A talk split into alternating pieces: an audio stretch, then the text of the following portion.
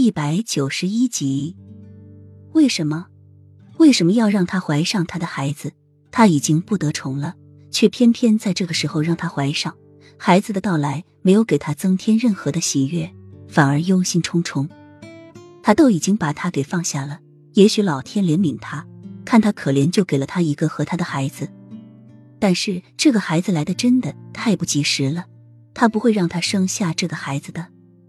瑞王爷留着他的一条命，是因为他还有他的利用价值。只要等瑞王爷从边国回来，说不定瑞王爷就变成了太子，到时候他的利用价值就没有了，他就会毫不留情的杀掉自己，而他肚子里的宝宝却还没来得及出生就夭折了。不行，他要离开这里，他很想这个宝宝生下来，就算是死，也要让宝宝见一见这个世界。雨涵连忙起身收拾东西。刚打开房门，漆黑的夜里却灯火通明，如同白昼。十几个手拿火把的士兵立在房外，而最尽头穿着一身黑色蟒袍的人正是瑞王爷。怎么会这样？才半个月他就回来了？雨飞，你怎么知道本王今晚要接你回去？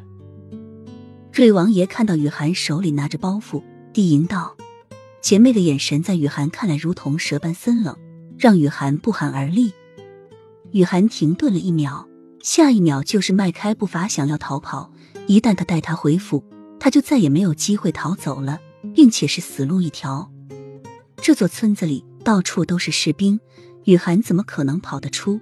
士兵将雨涵带到马车上，瑞王爷也随后上了马车，瞥脸雨涵还平坦的肚子。那么怕我吗？看到本王就想跑？雨涵把包袱放到大腿上，想要遮住自己的腹部。瑞王爷那轻轻的一瞥，真的让他瞬间觉得他好像发现了什么。雨涵不说话，将头扭到一边去。